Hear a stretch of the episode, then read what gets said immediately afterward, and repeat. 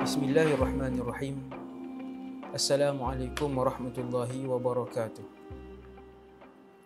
A'udzu billahi minasyaitonir rajim. Bismillahirrahmanirrahim.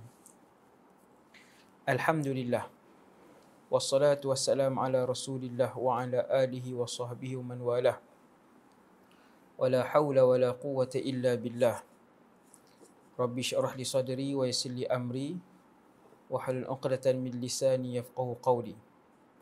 Allahumma hdi qalbi wa saddid lisani. Bihaqqi Sayyidina Muhammad sallallahu alaihi wasallam. Kita bersama dengan Sayyidina Abdullah ibn Mas'ud dalam siri yang kedua. Kita dah tengok bagaimana detik-detik perkenalan dan jatuh hati Abdullah bin Mas'ud kepada dakwah Rasulullah yang akhirnya membuatkan kanak-kanak bertuah ini memeluk agama Islam menjadi orang antara yang paling rapat di kalangan seluruh umat Rasulullah sallallahu alaihi wasallam. Setelah menjadi khadam Rasulullah banyak yang dipelajari oleh Abdullah bin Mas'ud daripada akhlak mulia Nabi, ibadat Nabi yang yang banyak, yang baik, yang hebat, uh, akhlak Nabi yang hebat. Kesemua tu dilihat tiap-tiap hari. Pagi dan petang, siang dan malam oleh Abdullah ibn Mas'ud sehingga digelar di kalangan sahabat sebagai sahibu sirri Rasulullah, penjaga rahsia Rasulullah sallallahu alaihi wasallam. Tuan-tuan boleh bayang betapa beruntungnya Abdullah bin Mas'ud ketika itu. Nah, untung sangat beliau. Tetapi Allah memilih Abdullah bin Mas'ud untuk hidup pada zaman itu menjadi khadam Rasulullah kerana ketinggian iman ha, ke kerajinan usaha beliau untuk menyebarkan Islam. Okey. Kemudian sehinggalah beliau menjadi orang yang paling mirip dengan Nabi dari segi uh, akhlak sangat mirip dengan Rasulullah dan juga ibadah uh, milik mirip dengan Rasulullah sallallahu alaihi wasallam.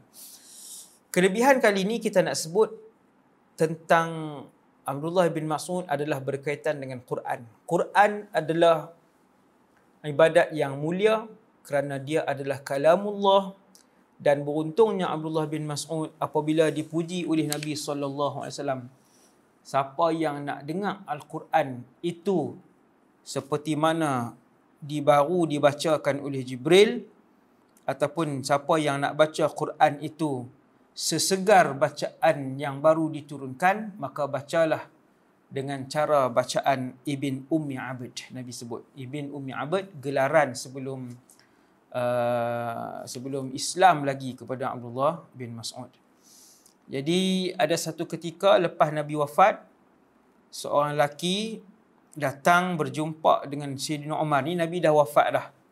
Sayyidina Abdullah waktu tu di Kufah. Dia menjadi macam mufti di Kufah. Pakar rujuk nombor satu di di di Kufah sana. Orang Kufah mai dia kata wah Amirul Mukminin. Saya nak mengadu satu benda yang saya kira uh, benda ni penting iaitu ada satu orang lelaki-lelaki dia ajak Quran mengikut hafazan dia. Maksudnya dia mengajar Quran, kami tengok berbeza dan dia ikut pendapat dia sendiri. Maka Sayyidina Umar ketika tu tak boleh tahan. Bila dengar ada orang nak ubah Quran, dia terus Sayyidina Umar terus marah dan menyinga ketika tu. Dia kata siapa lelaki tu? Maka pemuda yang datang daripada Kufah jawab, nama lelaki itu Abdullah ibn Mas'ud. Bila mendengar nama Abdullah bin Mas'ud, Sayyidina Umar terus uh, cool, jadi reda, jadi sangat tenang. Itulah Umar bin Al-Khattab. Dia kata, Rahimakallah. Rahimakallah ni semoga kamu dirahmati. Orang yang main buat aduan. Jadi inilah demi Allah, dia kata, tidak ada sahabat Rasulullah yang masih hidup yang lebih layak berbanding beliau berbanding Abdullah bin Mas'ud untuk mengajarkan Al-Quran di kalangan para sahabat. Dia kata, Sayyidina Umar kata, Entah tak siapa dia Abdullah bin Mas'ud tu? Sahabat Rasulullah yang paling tinggi keilmuan dan penguasaannya dengan Al-Quran sehingga ada satu bacaan qiraah Abdullah ibn Mas'ud. Tuan-tuan, eh? tuan-tuan kalau jumpa ulama Al-Quran uh, yang pakar uh, di Malaysia pun insya-Allah uh, saya belum jumpa lagi. Uh, mungkin ada wallahu alam. Abdullah ibn Mas'ud ni dia satu orang sahabat punya banyak dia mengaji Quran dengan Nabi sehingga kan ada satu bacaan yang dia belajar dengan Nabi dan dia menguasainya dan bacaan itu qiraah itu dikenali sebagai qiraah Abdullah ibn Mas'ud. Masya-Allah. Dahsyat. Dan ramai di kalangan umat Islam yang yang ketika itu bahkan pun tidak tahu tentang qiraah tersebut. Kata Sayyidina Umar, masih lagi peristiwa yang laki-laki main buat aduan tadi ni. Syekh Umar pun kata, tak ada sahabat yang lebih layak untuk mengajar Al-Quran lebih daripada Abdullah bin Mas'ud. Dia kata, kalau kamu nak tahu, Syekh Umar cakap kat pemuda tadi, kalau kamu nak tahu, ada satu malam, aku, Rasulullah, Abu Bakar dan aku, kami keluar berbincang tentang beberapa hal ehwal yang berkaitan dengan umat Islam. Lepas kami habis bincang, kami pun keluar dan lalu di tepi Masjid An-Nabawi. Lalu tepi masjid. Di Madinah lah ni kisah ni. Bila lalu di tengah malam tepi masjid, ada satu orang pemuda tengah solat, kata Sina Umar. Pemuda itu ialah Abdullah bin Mas'ud. Nabi pun dengar bacaan dia. Nabi berhenti, kami pun berhenti belakang Nabi. Nabi dengar bacaan Abdullah bin Mas'ud. Nabi dengar, Nabi diam sampai habis. Abdullah bin Mas'ud solat. Kemudian Abdullah bin Mas'ud pun angkat tangan, tadah tangan membaca doa dia pun baca doa Nabi pun kata minta kamu akan diperkenankan. Lepas tu Abdullah bin Mas'ud doa lagi. Nabi pun kata minta wahai Ibn Mas'ud. Abdullah bin Mas'ud tak tak tahu bahawa tiga orang ini Rasulullah Abu Bakar dan Umar ada ada ada uh, berdekatan itu sedang mendengar. Tetapi waktu Nabi tengok Abdullah bin Mas'ud angkat tangan berdoa ni, Nabi kata minta Allah akan perkenankan permintaan kamu. Lepas tu Abdullah bin Mas'ud doa lagi. Nabi kata minta wahai Abdullah. Berdoa wahai Abdullah, berdoa. Allah akan tunai hajat kamu. Macam itulah maksudnya Nabi kata berdoa, berdoa. Allah tunai hajat kamu. Nabi ulang, berdoa wahai Abdullah. Allah tunai hajat kamu. Berdoa wahai Abdullah, Allah tunai hajat kamu. Nabi pun kata ke Abu Bakar dan Umar, kalau siapa-siapa nak baca Quran seperti mana Jibril baca Quran. Sebutan tu tentang yang mendalami bacaan Quran, sebutan Quran, eh, kita dulu duduk di Malaysia duduk ingat bacaan kita ni habis elok lah. No? Tapi bila pi negara Arab, bacaan kita sangatlah lemah. Sangat lemah bacaan kita bila ditegur oleh guru-guru pakar Quran. Ha? Sangat lemah baca kita di peringkat awal sebulan pertama tu macam tak percaya dia ni mereka mereka ke ustaz ni kan. Rupanya bukan mereka, memang bacaan kita lemah. Ha? Dan di kalangan guru-guru tu pun tidak semua bacaan mereka yang maksudnya yang tidak sama bacaan setiap mereka tu tak sama macam mana saya tuan-tuan salah faham pula bacaan sama saja dari segi ketekunan bacaan tu maksudnya bukan semua 99 100 markah kan masing-masing tu ada ada kurang sedikit tambah sedikit di, di antara guru-guru yang pakar Quran tadi ni begitulah para sahabat maka ada dua orang sahabat Nabi daripada seratus ribu, ada dua orang bacaan mereka sama macam Jibril baca. Dari segi fasahah dia, dari segi semua lah saya nak cerita macam mana Nabi, Nabi tuan-tuan tahu bacaan ni. Um, ada dua orang sahabat yang pertamanya Abdullah ibn Ummi ibn uh, Abdullah ibn Mas'ud dan yang keduanya Ubay bin Ka'ab radhiyallahu anhu. Dua orang sahabat ni bacaan mereka seperti Jibril alaihissalam. Satu pujian tu dah cukup untuk menceritakan ketinggian kedudukan keistimewaan Abdullah bin Mas'ud di dalam Islam di kalangan sahabat Nabi radhiyallahu anhum no? Jadi lepas daripada mendengar pujian Nabi kedua-dua sahabat ni pakat balik Sayyidina Umar kata esok awal-awal aku nak mai jumpa Ibn Mas'ud aku nak cerita apa yang Nabi puji dia. Aku nak sampaikan berita gembira pujian Rasulullah kepada dia. Esok pagi Sayyidina Umar pun dia bersiap siap awal dia pun pi jumpa baru nak cerita kat Abdullah bin Mas'ud, Abdullah bin Mas'ud kata, tadi Abu Bakar dah mai dan dia sudah menceritakan apa yang berlaku uh, pada malam tadi ketika mana kamu berdua dengan Rasulullah sallallahu alaihi wasallam. Sayyidina Umar kata, Sayyidina Umar pun berkata ketika itu demi Allah, aku tidak pernah mendahului Abu Bakar dengan dalam amalan kebaikan. Beliau sentiasa mendahului aku. Ni tajuk lain ah. Ni tajuk perlumbaan iman yang ni kisah perlumbaan iman di antara Abu Bakar dan Umar. Perlumbaan iman yang sangat dahsyat. Kisah-kisah perlumbaan iman di kalangan sahabat ini boleh dibukukan menjadi satu buku. No? Kalau ada ustaz-ustaz yang rajin, no? ustaz-ustaz yang rajin, yang sempat perlumbaan iman di, di antara sahabat. Tuan-tuan boleh bubuh. Uh, perlumbaan di antara apa nama ni Sayyidina Salman Al-Farisi dan uh, Abu Sa'id ke Abu Dhar. Uh, saya tak ingat dah perlumbaan iman di antara uh, Abdul Rahman ibn Auf dengan uh, Sa'd bin Ubadah ataupun Sa'd bin uh, saya tak ingat juga kan. Uh, dan perlumbaan iman yang paling masyhur sekali perlumbaan iman di antara Abu Bakar dan dan juga Umar. Nah sering kali saya Umar sebut aku tak pernah mendahului Abu Bakar. Dia bangun pagi, bangun awal, Sayyidina Umar ni, dia bangun awal hari tu, dia nak cerita kepada uh, Ibn Mas'ud tentang pujian Nabi malam tadi ni. Tuan-tuan, siapa tak seronok bila Nabi sebut? Kan, bila Nabi sebut, Nabi kata, bacaan Quran Ibn Mas'ud, Ibn Umi Abad ni sangat bagus, sangat hebat. Ha? Nabi puji begitu.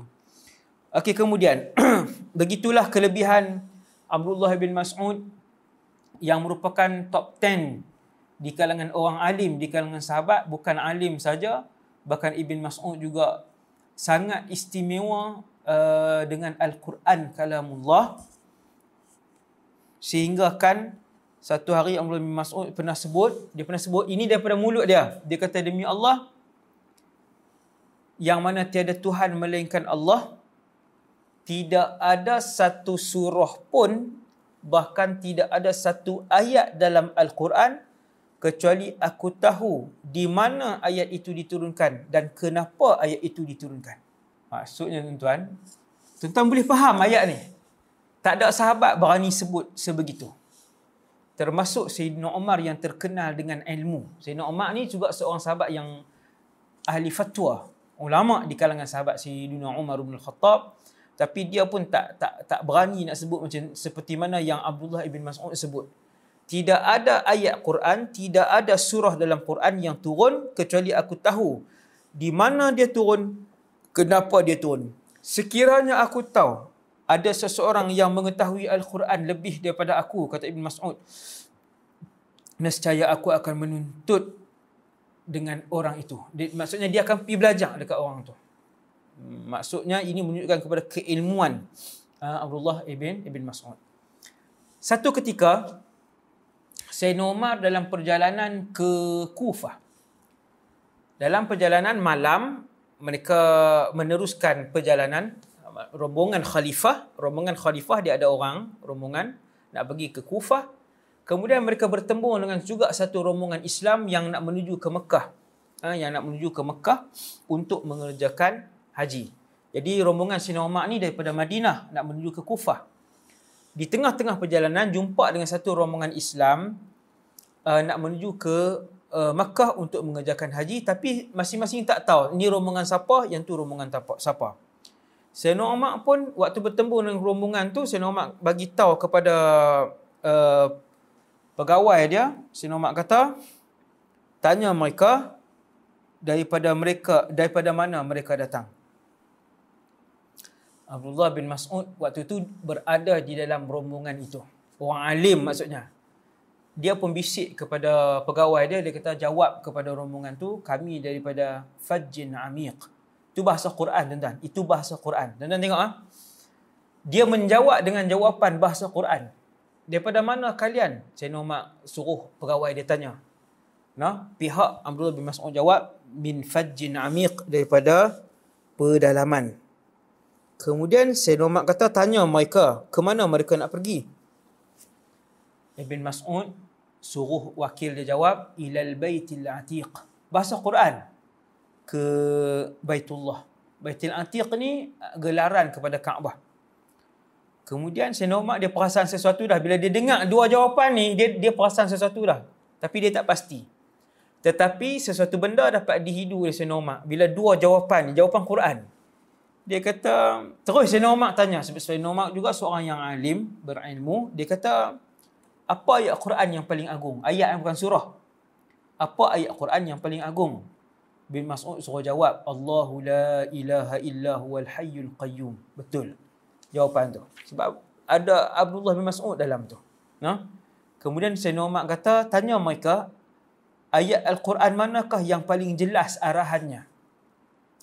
Kumpulan Abdullah bin Mas'ud jawab, Inna Allah ya'muru bil adli wal ihsan wa ita'i dhil qurbah. Ibn Mas'ud kata jawab begitu. Bila jawab, Sayyidina Umar dia, dia faham dah. Dia faham sesuatu dah daripada kumpulan tu. Sayyidina Umar tanya lagi tiga empat soalan. Dia kata, apakah ayat Quran yang paling sempurna dan menyeluruh maknanya? Tuntutannya. Kumpulan bin Abdullah bin Mas'ud kata, jawab kepada mereka, فَمَنْ يَعْمَلْ مِثْقَالَ ذَرَّةٍ خَيْرًا يَرَهُ وَمَنْ يَعْمَلْ مِثْقَالَ ذَرَّةٍ شَرًّا يَرَهُ Siapa buat baik walaupun sebesar zarrah dia akan tengok dan ditimbang. Siapa yang buat jahat dan dosa walaupun sebesar zarrah dia akan tengok dan dan akan ditimbang. Ayat yang paling lengkap sekali. Tuan-tuan ayat ni boh kat pintu rumah nak masuk orang-orang kaya-kaya ah. Pintu rumah kan besar kalau orang kampung kan bukan saya kata tak boleh orang kampung tak boleh beramal. Selalunya yang bubuh ayat Quran, tulis cantik-cantik ni saya duk tengok lah kan. Rumah orang besar-besar ni yang ada iman lah, dia pakai bubuh ayat Quran. Macam-macam lah. Udukhulu habis salamin aminin lah. Lepas tu hadha min fadli rabbi pun ada. No? Tuan-tuan boleh letak di depan rumah dalam ruang tamu kat kat ruang tamu pun boleh tulis ayat ni faman ya'mal mithqala dzarratin khairan yarah wa man ya'mal mithqala dzarratin syarran yarah ini adalah ayat yang paling menyeluruh orang panggil dalam Quran no hanya waktu tu hanya ulama di kalangan sahabat saja yang pandai untuk menjawab. Kemudian Sayyidina Umar kata apa ayat yang paling gerun dalam Quran? Ibn Mas'ud kata baca laisa bi amanikum wala amani ahli alkitab man ya'mal su'an yujza bihi sampai akhir ayat. Sampai akhir ayat. Kemudian kata Umar tanyakan kepada mereka ayat apa yang paling membangkitkan rasa berharap dengan rahmat dan pengampunan Allah ada satu ayat Quran yang ni pun bagus untuk kita semua, orang miskin ke orang kaya ke, saya minta maaf tadi ya. Orang tak kira lah siapa-siapa pun, print ayat ni cantik-cantik. Ha? Bubuh ayat yang paling membangkitkan rasa pengampunan, rasa rahmat daripada Allah iaitu ayat A'udzu billahi minasyaitonir rajim surah Az-Zumar ayat 53. Qul ya ibadiyalladzina asrafu ala anfusihim la taqnatu min rahmatillah Inna Allah yaghfiru dhunuba jami'a innahu huwal ghafurur rahim. Wahai Muhammad, bagi tahu kepada umat kamu, wahai hamba-hambaku, iaitu hamba-hamba Allah, yang telah melampau batas terhadap diri mereka dengan perbuatan maksiat yang banyak, la taqnatu min rahmatillah, jangan berputus asa daripada rahmat Allah. Inna Allah yaghfiru dhunuba jami'a. Allah itu mengampunkan dosa kesemuanya. Semua. Seribu tahun hidup buat dosa, Allah boleh ampun seribu tahun. 60 tahun penuh dengan dosa siang dan malam, Allah boleh ampunkan semua jenis semua jenis dosa. Jami'ah. Jami'ah ni maksudnya kesemuanya sekali. Kemudian, habis dah tanya soalan, Umar bin Al-Khattab radhiyallahu anhu pun tanya, Afikum Abdullah ibn Mas'ud, Afikum ibnu Mas'ud, apakah di kalangan kalian ni ada Ibn Mas'ud yang boleh jawab semua soalan dengan dengan jawapan yang tepat dan betul ni? Rombongan tu pun jawab, ya bersama-sama kami Ibn Mas'ud radhiyallahu anhu. Masya-Allah. Hebat noh. Dengan jawapan tu Sayyidina Umar yang juga hebat dia tahu soalan ini hanya boleh dijawab oleh Ibn Mas'ud saja. Orang tak dijawab. No, soalan-soalan susah tadi ni. Sebab Sayyidina Umar juga seorang yang ah, seorang yang alim, no. Waktu awal-awal masuk Islam dulu, Abdullah ibn Mas'ud ni satu orang yang dia bukan saja ulama di kalangan sahabat, banyak ibadat, warang, banyak zikir, banyak baca Quran, banyak bangun malam apa semua. Dia juga berani ketika mula masuk Islam. Sahabat-sahabat Nabi di Mekah berbincang siapa nak baca ayat-ayat Quran ni untuk disebarkan kepada orang Quraisy. Sebab siapa baca, dia akan ditumbuk, dia akan dipukul, dia akan diseksa dan didera. Tapi siapa yang nak sebarkan, uh, sampaikan dakwah ni, baca ayat Quran ni, Abdullah bin Mas'ud dialah yang mengangkat tangan. Walaupun tubuhnya kerdil. Dia ni orang rendah. Ha? dia orang dia ni orang yang rendah.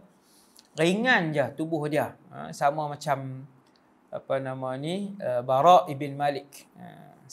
Sahabat Nabi yang lain. Jadi Abdullah bin Mas'ud kata saya saya yang akan membacakan ayat-ayat ini untuk menyampaikan uh, ayat ini kepada kepada orang Quraisy dia kata, wahai Ibn Mas'ud, tak apalah biar orang lain sebab kamu tak ada keluarga di sini, kamu tak ada kabilah yang akan mempertahankan kamu kalau kalau Quraisy pukul kamu, dera dan zalimi kamu, siksa kamu, kamu tak ada kabilah yang akan melindungi kamu. Allah Rasul kata tak apa, Allah melindungi aku. Dia kata Allah melindungi aku. Esok pagi, dia pun keluar pergi tempat orang Quraisy berimpun. Dia pun baca Bismillahirrahmanirrahim. Ar-Rahman allamal Qur'an khalaqal insan allamahul bayan. Baru baca takat tu, terterap lah no? Quraisy dengar-dengar dia baca dia baca ayat sihir Muhammad. Dia apa kata dia pun ramai-ramai dia dia pula kecil kan. Terak dah duduk bawah kena pijak kena tendang kena tumbuk apa semua. Berdarah-darah muka umi muka ibn ummi abad iaitulah Ibn Mas'ud. Dalam keadaan darah yang mengalir itulah dia pergi dekat sahabat-sahabat Rasulullah yang duduk setempat. Dia berkata wahai Abdullah tu kami pesan dah kamu tak sesuai apa nama ni pergi baca ayat ni depan mereka sebab mereka akan pukul kamu sampai jadi macam ni Abdullah bin Mas'ud kata pukulan ini tak ada apa-apa demi Allah kalau kamu semua nak esok pagi aku akan pergi lagi subhanallah no Ha, kita baru bergaduh mulut je. Ha, kita ni bawa Islam, orang baru baru duk kata kat komen je. Tak mau ceramah dah. Kan? Ha, ataupun tak mau berdakwah dah. Tak mau jadi AJK dah. AJK Badan Dakwah, AJK Badan Kurhanian, AJK Masjid, AJK Bahagian Susun Kuliah. Orang baru komen kat wall kita, baru komen dekat Facebook kita. Komen, baru komen. Nah, ha merajuk tak mau dah subhanallah akhirnya Abdullah bin Mas'ud ni pun uh, hidup sampai Nabi wafat pun dia dia dia masih hidup bersama dengan uh, Khalifah Abu Bakar. Sampai Abu Bakar wafat dia masih hidup. Zaman Sayyidina Umar sampai Sayyidina Umar wafat Abdullah bin Mas'ud masih hidup. Dan dia berada pada uh, pada zaman uh, tuanya ketika pemerintahan Uthman Ibn Affan ketika mana dia nazak Sayyidina Uthman mai jumpa dia. Dia kata wahai Ibn Mas'ud apa yang paling kamu takut apa yang paling kamu nak mengadu dengan aku sebagai khalifah ataupun um, amirul mukminin presiden orang nombor satu umat Islam ketika tu Maziarah Ibn Mas'ud kedua-dua sahabat Nabi yang hebat Uthman Ibn Affan dia kata, wahai, wahai Ibn Mas'ud, apa yang kamu nak adu? Nak mengadu apa? Apa yang aku nak, aku nak buat ni sementara kamu masih hidup ni, Nazak. Dia kata, aku nak adu kepada kamu dosa aku. Yang kamu pun tak boleh buat apa dengan dosa aku, wahai, wahai Uthman. Kemudian Sayyidina Uthman tanya, apa yang kamu paling nak, wahai Ibn Mas'ud? Hana apa? Aku khalifah. Khalifah maksudnya perbendaharaan dengan segala hamba hana apa? Ibn Mas'ud kata aku nak rahmat Tuhan aku wahai Osman. Tuan-tuan tengok jawapan para sahabat. Bukan bermaksud sahabat hanya mendahulukan akhirat dan jadi orang yang buta dunia, tak maju ketinggalan tidak. Sahabat manusia yang mendahulukan akhirat dan Allah dan mereka mentadbir dunia satu ketika dulu. Hati-hati orang Islam yang ada pemikiran no ada pemikiran uh, ni geng akhirat saja ni geng ni geng tasbih duduk dalam masjid ya. tak boleh pegang komputer tak boleh tak boleh memimpin tidak ha, itu pemikiran kolot yang salah yang perlu diberbetulkan satu orang Islam ketika mana dia betul-betul pegang dengan Allah, bergantung dengan Allah, disiplin dengan akhirat dan sebagainya, maka dia dialah yang paling maju di depan sekali untuk membimbing. Bila Sayyidina Osman tanya benda apa yang paling hang eh, benda apa yang paling kamu nak adu kat aku, dia kata dosa. Benda apa yang paling kamu nak minta, dia kata rahmat Allah. Kalau macam tu kata Sayyidina Osman, wahai Abdullah bin Mas'ud, Aku nak perintahkan supaya diberikan kepada kamu duit bulanan yang kamu tak pernah ambil selama ni yang menjadi hak kamu. Bin Mas'ud kata tak perlu. Aku dah nasab. Sayyidina Osman kata duit itu wahai Abdullah kami boleh berikan kepada anak-anak yang kamu tinggalkan. Kamu ada anak, -anak perempuan. Kata Ibn Mas'ud, wahai Osman, Amirul Mukminin, apakah kamu takut anak-anak aku jadi miskin? Sesungguhnya aku tak pernah takut anak-anak aku menjadi miskin kerana aku menyuruh mereka membaca surah Al-Waqi'ah pada setiap malam. Kisah ni ada tuan ah. Kerana aku pernah mendengar Rasulullah sallallahu alaihi wasallam bersabda, sesiapa yang membaca Al-Waqi'ah setiap malam, dia tidak akan ditimpa kefakiran buat selama-lamanya. Selepas beberapa hari daripada ziarah Uthman ibn Affan kepada Ibn Mas'ud itu, maka Ibn Mas'ud pun menghembuskan nafasnya yang terakhir dalam keadaan lidahnya basah dengan Quran dan basah dengan zikrullah. Inna lillahi wa inna ilaihi raji'un. Ghafarallahu lahu wa radiyallahu 'anis sahabati kullihim. Aqulu qali hadha astaghfirullahal azim li wa lakum. Sekadar itu dulu semua kita mengambil iktibar yang panjang yang besar daripada kisah sahabat. Wassallallahu ala sayyidina Muhammad wa ala alihi wasallam. Subhanakallahumma bihamdik asyhadu an la ilaha illa anta wa ilaik. Assalamualaikum warahmatullahi wabarakatuh.